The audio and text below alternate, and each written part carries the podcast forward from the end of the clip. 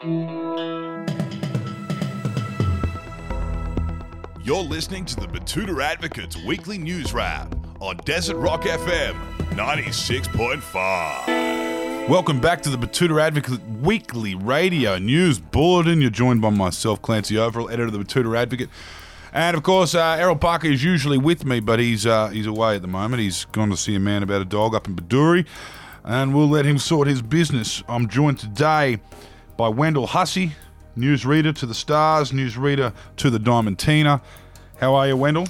Very well, thank you, Clancy. Great to be here. It's been a relatively long week for us. Didn't get to take any time off over the weekend there, unfortunately, but it is what it is. How are you?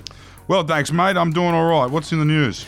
Well, we'll start off with one of the bigger national stories this week, and the headline was actually a quote from Michael McCormack, and it said this I will get this plague jab directly into my fucking brain. It is that safe. Yes, there was some big news on the vaccine front this week, with it set to hit our shores soon, apparently. And the Deputy Prime Minister has promised to show the people who have some doubts that it's all good to go. Yeah, he said in a telephone call with us earlier this week, I don't give a fuck. I know this thing's fucking safe as, and I will get it injected right into my brain on live TV. I'll even let fucking Karl Stefanovic do it. Very emotive from the Deputy Prime Minister mm. there. Unusual from him, unless he's speaking about Black Lives Matter protests. And there was a comment on that one from Peter Derbyshire who said, Mr. McCormack doesn't need to go on live TV and get the vaccine into his brain. He just needs to say it's as safe as winning a sports grant in a marginal seat. Yes. Now, in some other news of significance around the nation, anthropologists have revealed that they are actually unable to identify what Aussie Proud Boys in American sportswear are proud of. As this report found, this bunch of blokes known as the Proud Boys are quite confusing to the outsider and potentially confuse themselves. They are described as a far right, neo fascist, male only, white nationalistic political organisation that engages in political violence in an effort to celebrate their pride in the achievements of white culture. But one of the great questions that the anthropologists leading this study have struggled with, Clancy, is what exactly are these blokes proud of? Well, yes, that's correct. Their alleged pride in their culture has immediately been ruled out due to the fact that the Australian Proud Boys are unable to list any examples of their own cultural excellence outside of pointing to the political achievements of Donald Trump and after a few beers, even Adolf Hitler.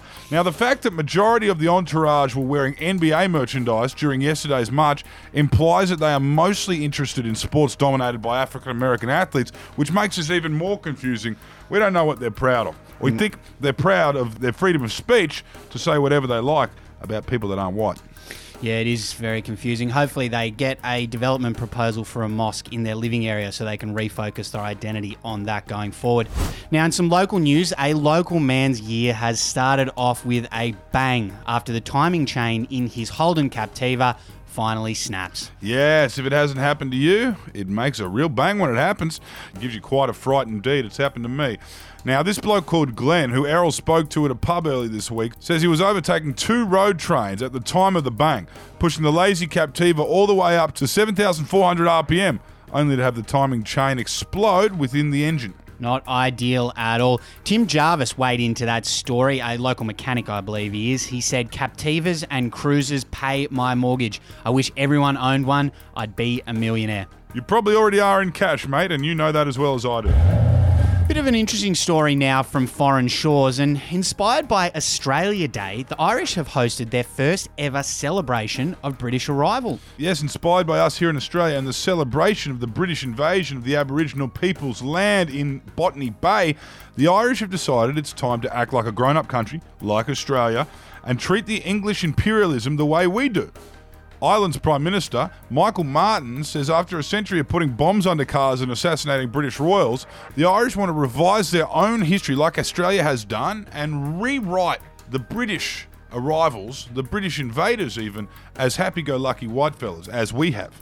So from now on, Ireland, centre of Dublin, will be celebrating UK Day. And the Irish Prime Minister said from this day on, anyone who has an issue with the UK Day celebrations are nothing but a bunch of left wing whinging snowflakes. There you go. Good to see Ireland has moved on from the troubles. And we'll wrap up now with a story from the sports world, and it's about a geriatric Christian making her annual return to the spotlight to get roasted by everyone. Yes, old Margaret Court's been wheeled back out into the spotlight again this year, with plenty of controversy being caused by her receiving an OAM for her charity work, despite the fact that she has some pretty questionable views on her fellow Australians. Yeah, genuinely shocking, isn't it, that a 78 year old white reverend has some concerning views on homosexuality. It blew my mind. It blew my mind. I thought she would be in the same boat as Tom Tilley, Triple J, kind of, you know, the public figures that we aspire to. But yeah, she's really disappointed us, old Margaret. Yeah, really weird. As someone who's received an OAM yourself, Clancy, Clancy Overell OAM, how do you feel about about her joining your esteemed company? Look, mate, I've got my own demons, I've got my own flaws, and I, I received mine for a very different reason. It happened under Sir Joh. I was, you know, heavily endorsed. Um, but, you know, everything that surrounded that time, uh, surrounded me at that time, surrounded that government, is, you know, sh- we, we prefer not to talk about it. So I'm just going to keep my head down on this one. Yeah, you probably wouldn't be getting it in this day and age, but you won't be Kerry O'Briening and handing it back in or Absolutely refusing not. to accept it. Absolutely not. Okay, there you go. Well, that is our wrap of the news week for this week. Thanks for tuning in, and all three of us will hopefully be back in seven days' time with another round of big stories from the Betoota Advocate. Until then, see you later. Hooroo.